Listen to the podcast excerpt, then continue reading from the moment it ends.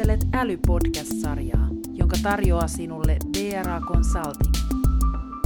Tämä jakso on live-taltioitu Äly 2022 tapahtumassa Pikku Finlandiassa. Koko tilaisuuden voi katsoa verkossa. Osoitteen tallenteeseen löydät jakson esittelytekstistä. Seuraavana meillä on ilo saada Brysselistä videoyhteys Euroopan parlamentin varapuheenjohtajaan Heidi Hautalaan. Ihmisoikeudet, avoimuus, globaali oikeudenmukaisuus ja ympäristövastuullinen lainsäädäntö ovat Heidi Hautalan Euroopan parlamenttityön keskiössä. Hän on myös perustanut vastuullista liiketoimintaa edistävän työryhmän nimeltään Responsible Business Conduct. Tässä ryhmässä toimii useita sidosryhmiä ja meppejä monista eri poliittisista ryhmittymistä. Nyt kuulemme alustuksen tärkeästä aiheesta globaali yritysvastuu, strategiaa ja tekoja. Siirrytään nyt Brysseliin. Joo, kiitos ja, ja hyvää aamupäivää ähm, teille farmasian alan toimijoille. Ähm, on ihan selvää, että yritysvastuu on, on kasvava trendi kaikkialla. Mutta kuluttajat ja kansalaiset eivät halua tukea epäeettistä toimintaa ja yhä enemmän esitetään myös yrityksille kysymyksiä siitä, että minkälaisia ihmisoikeus, ympäristö ja ehkä hallinnollisia, kuten korruptioriskejä, heidän toimintaansa sisältyy. Ja nyt ei puhuta ainoastaan tästä välittömästä toiminnasta, vaan puhutaan koko arvoketjusta, siis koko hankintaketjusta. Ja tämä yritysvastuu, huolellisuusvelvoite tarkoittaa sitä, että yritysten täytyy varmistaa, ettei yritys missään kohtaa pitkiä ja globaaleja arvoketjuja ole osallisena ihmisoikeusloukkauksissa, ympäristövahingoissa tai esimerkiksi korruptiossa. Ja lähestymistapa on tämmöinen riskiperustainen. Se tarkoittaa sitä, että jokaisen yrityksen pitää kartoittaa ne olennaiset riskit omassa arvoketjussaan, jotta ne voidaan ennaltaehkäistä. Eli tarkoitus ei ole rankaista yrityksiä, vaan ennaltaehkäistä niiden mahdollisesti aiheuttamia ihmisoikeus- ja muita loukkauksia. Ja perustana on selkeä kansainvälinen säädöstö. Nimittäin jo vuonna 2011, eli 11 vuotta sitten, YK ihmisoikeusneuvosto käytännössä yksimielisesti julkaisi yrityksiä ja ihmisoikeuksia koskevat periaatteet, ja myöhemmin OECD asetti toimintaohjeet monikansallisille yrityksille näiden YK-suuntaviivojen perusteella. Ja voi sanoa, että, että, että on suuri joukko yrityksiä, jotka ovat to, toimineet edelläkävijöinä tämän yritysvastuun toimeenpanemisessa ja jotka ovat täyttäneet ja, ja toteuttaneet kansainvälisiä standardeja jo vuosia. Ja he myöskin usein korostavat sitä, että kun EU on nyt ryhtynyt laatimaan eh, velvoittavaa sääntelyä näiden suuntaviivojen perusteella, niin ne olisi todellakin syytä pitäytyä näihin sovittuihin ja jo käytössä olleisiin eh, ohjeistuksiin ja periaatteisiin. Tosiaan YK ja OECDn kansainvälisiin standardeihin perustuvan EU-laajuisen yritysvastuulain edistäminen on ollut tämän mainitun RBC eli Responsible Business Conduct työryhmän keskeinen tavoite ja voin, voin varmasti aivan ilman mitään epäröintiä sanoa, että tästä työryhmästä on tullut jonkinlainen yhdysside ja, ja polttopiste kaikille näille pyrkimyksille, jossa myös keskustellaan hallitusten kanssa, kansainvälisten järjestöjen, kuten, kuten OECD, YK kanssa ja EU-toimielinten kanssa. Ja laajat yhteydet koskevat myös erilaisia kansalaisjärjestöjä, ihmisoikeusjärjestöjä, ammattiyhdistysliikkeitä ja vastaavia. Nyt helmikuussa sitten aikamoisen odottelun jälkeen, ehkä hieman tuskallisen synnytyksen yhteydessä, komissio julkaisi esityksensä EUn yritysvastuudirektiivistä. Ja tällä hetkellä Euroopan parlamentti ja neuvosto ovat käynnistäneet sen lain valmistelun kumpikin omalta osaltaan. Ja kohta pääsemme varmasti vertailemaan muistiinpanoja ja näkemyksiä tästä. Ja viimeistään Ruotsin puheenjohtajakaudella eh, ensi vuoden alkupuolella odotan, että pääsemme sitten sopimaan sen lainsäädännön lopullisesta sisällöstä. Ja Ruotsi onkin mitä, mitä eh, oivallisin valtio vetämään tällaista neuvottelua neuvoston puolella, koska niin kuin äsken tämän aamupäivän konferenssissa, johon osallistuin, niin Ruotsin hallituksen edustaja totesi, että Ruotsi on ollut alusta asti edistämässä tätä asiaa. Ja voin iloisesti myöskin todeta, että ilolla, että, että myös Suomen hallitus on ollut, ollut kovin aktiivinen tässä asiassa alusta pitäen. No, nyt sitten tämän direktiivin keskeinen sisältö todellakin liittyy niin sanottuun huolellisuusvelvoitteeseen, due diligence, duty of care. joka on tuttu tietysti yritysmaailmassa käsitteenä. Ja tässä se tarkoittaa sitä, että yrityksellä tulee olla selkeät prosessit oman tytäryhtiöiden ja alihankkijoiden ja muiden bisnesyhteyksiensä toiminnasta aiheutuvien haitallisten ihmisoikeus- ja ympäristövaikutusten tunnistamiseen, ehkäisemiseen sekä myös korjaamiseen.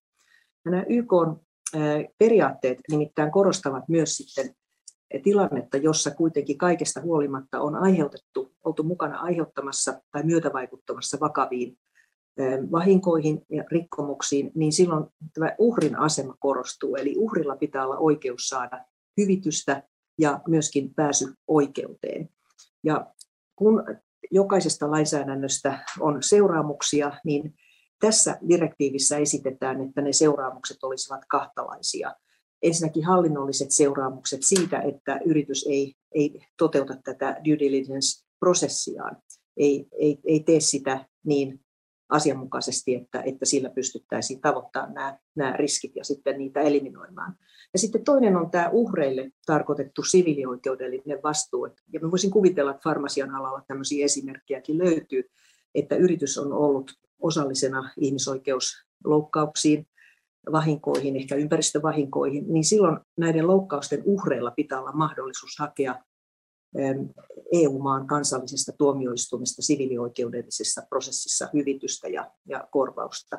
Yksi kysymys, josta tässä keskustellaan paljon juuri tällä hetkellä, on se, että, että tota, esimerkiksi omasta mielestäni olisi syytä niin kuin vahvistaa sitä uhrin oikeussuojaa myös sillä tavalla, että, että tota, todistustaakka näistä vahingoista käännettäisiin niin, että se vastuu on, on, on sillä, sillä aiheuttaja, oletetulla aiheuttajan No, sitten on kysytty sitä, että miten tämä vaikuttaa eurooppalaisten yritysten kilpailukykyyn. Niin ensinnäkin sanoisin, että, että se parantaa eurooppalaisten yritysten kilpailukykyä, koska nämä vaatimukset, joita yrityksiin kohdistuu eettisen toiminnan varmistamisesta, niin ne, ne kasvaa viikko viikolta ja kuukausi kuukaudelta. Sitten toinen asia on se, että tämä lainsäädäntö tulee koskemaan kaikkia sen piiriin tarkoitettuja yrityksiä riippumatta siitä, ovatko ne eurooppalaisia vai ei-eurooppalaisia. Eli kaikki yritykset, joita tämä lainsäädännön ala koskee, niin olivatpa eurooppalaisia tai ei-eurooppalaisia, niin heidän täytyy, niiden täytyy tähän, tähän sitten sopeutua, jolloin sekin poistaa yhden tämmöisen mahdollisen kilpailun vääristymän ja kilpailuhaitan eurooppalaisilta yrityksiltä. Sitten näin koko ajan, että, että kysymys on yhä globaalimpi, koska markkinat ovat globaaleja. Ja tämä tuleva laki pakottaa yrityksiä tunnistamaan ja läpivalaisemaan kaikki olennaiset riskit kaikkialla niiden arvoketjuissa. Meillä on jo jonkun verran tällaista, voisiko sanoa, niin kuin tapaoikeutta tietyistä kansallisista tuomioistuimista siitä, että, että esimerkiksi entiset lapsityöläiset tai, tai vaikka jonkun ympäristökatastrofin uhrit ovat, ovat saaneet hyvitystä ja korvauksia riippumatta siitä, että nämä vahingot ovat saattaneet tapahtua vaikkapa yrityksen eh, tytäryrityksessä kaukana EU-sta. Ja nyt haluamme varmistaa, että kaikissa EU-maissa on, on tämä pääsy oikeuteen. Eh, nyt kun puhutaan teidän alasta, niin teidän varmaan on syytä jo tässä vaiheessa miettiä, että millaisia tarkoitettuja riskejä teidän arvoketjuihin ne voi liittyä muun muassa tuotteiden kehittämisessä, valmistuksessa ja vaikkapa markkinoinnissa. Ja tosiaan nämä on monille yrityksille jo täysin tuttuja käytäntöjä, mutta monet vasta oppi, opettelevat. Ja yritysvastuussa korostuu myös yritysten johdon kyky tunnistaa kaikki potentiaaliset riskit.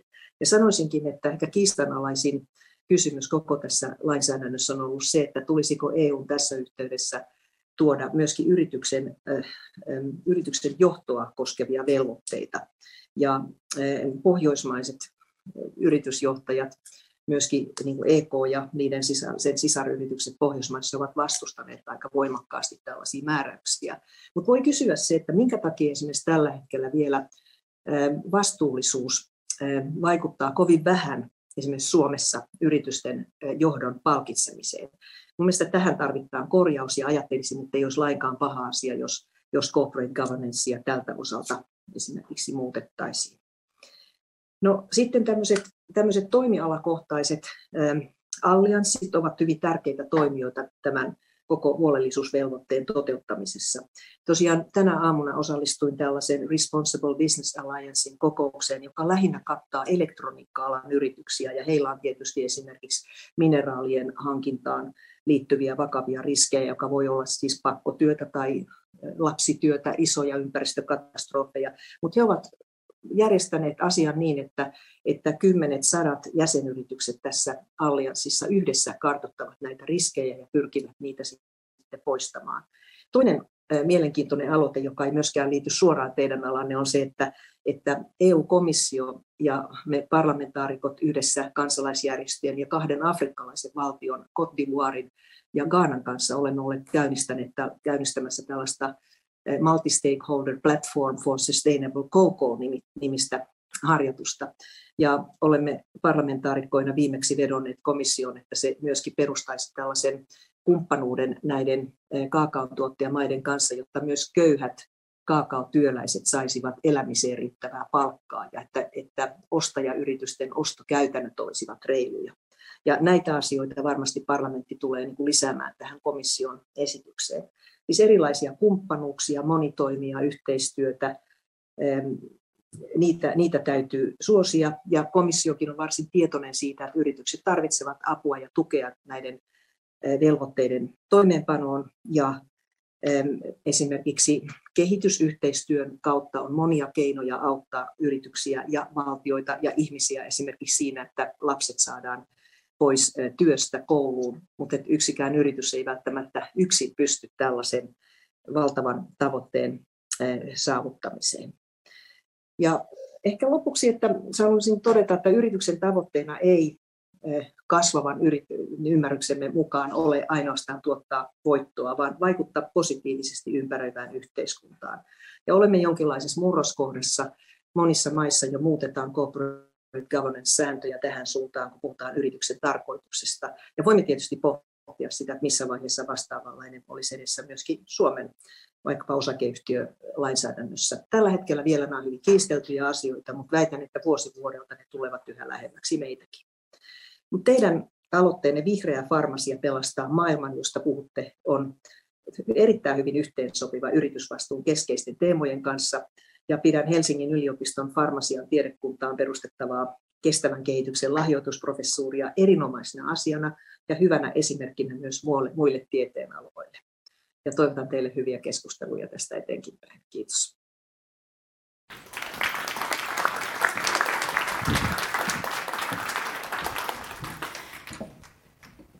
Kiitos Heidille.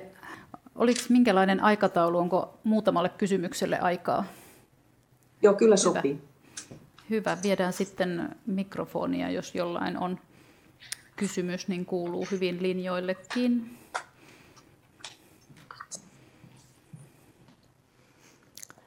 Kiitos ja arvostamme kovasti, että pääsit tähän meidän seminaariin. Aika tiedämme, että siellä on vakavat asiat menossa myöskin EU-ssa tällä hetkellä. Kaija Rinne DRasta ja, ja tuota, meillä oli tämmöisiä väittämiä tässä ja yksi väittämä oli, että vain vastuullinen yritys menestyy.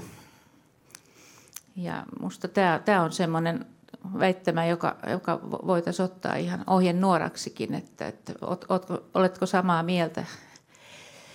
Viittasit osakeyhtiölakiin ja, ja johdon, johdon palkitsemiseen ja tämän tyyppiseen. Ja vielä mä selitän tässä meidän meidän yrityksessä, joka on näin reilun sadan hengen yritys, niin me on tehty kaikki meillä DRAssa niin vastuullisuustavoitteet. Meidän, meidän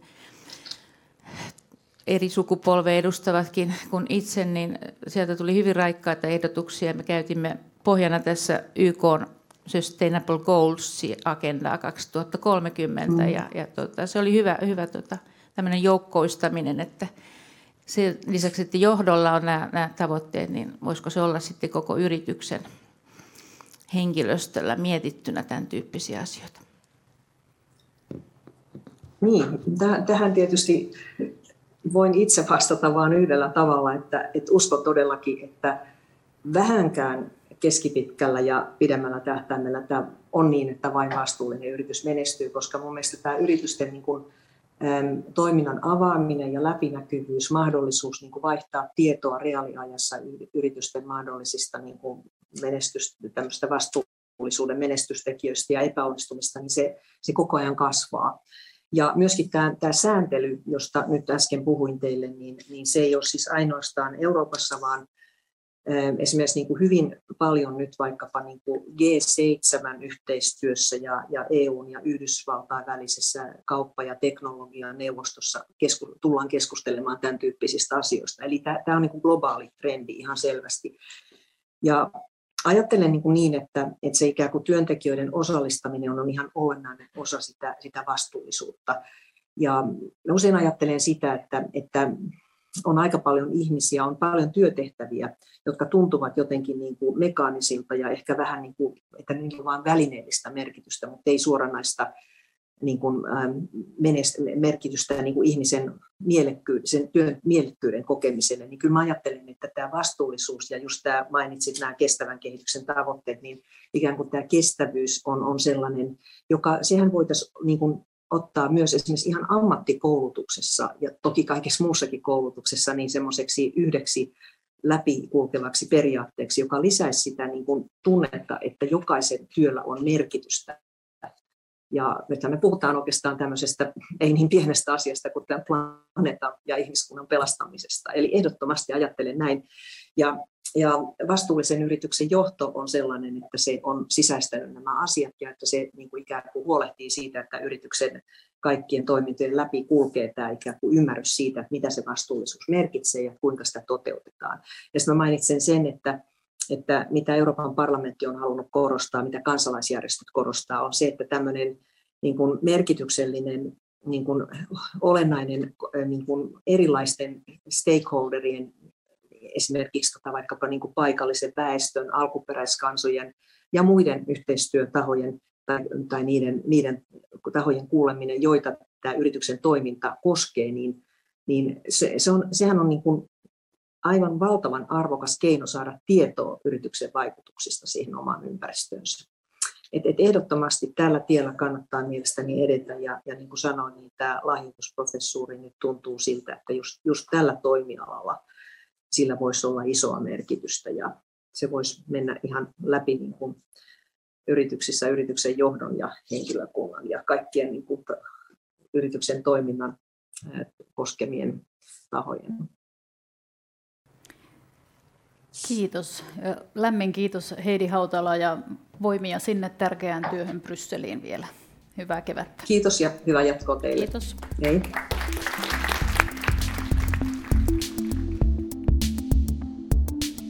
Kuuntele myös muut Älycast-jaksot ja live-taltioinnit ja pysy kuulolla vuoden älykkäimpien puheenaiheiden äärellä.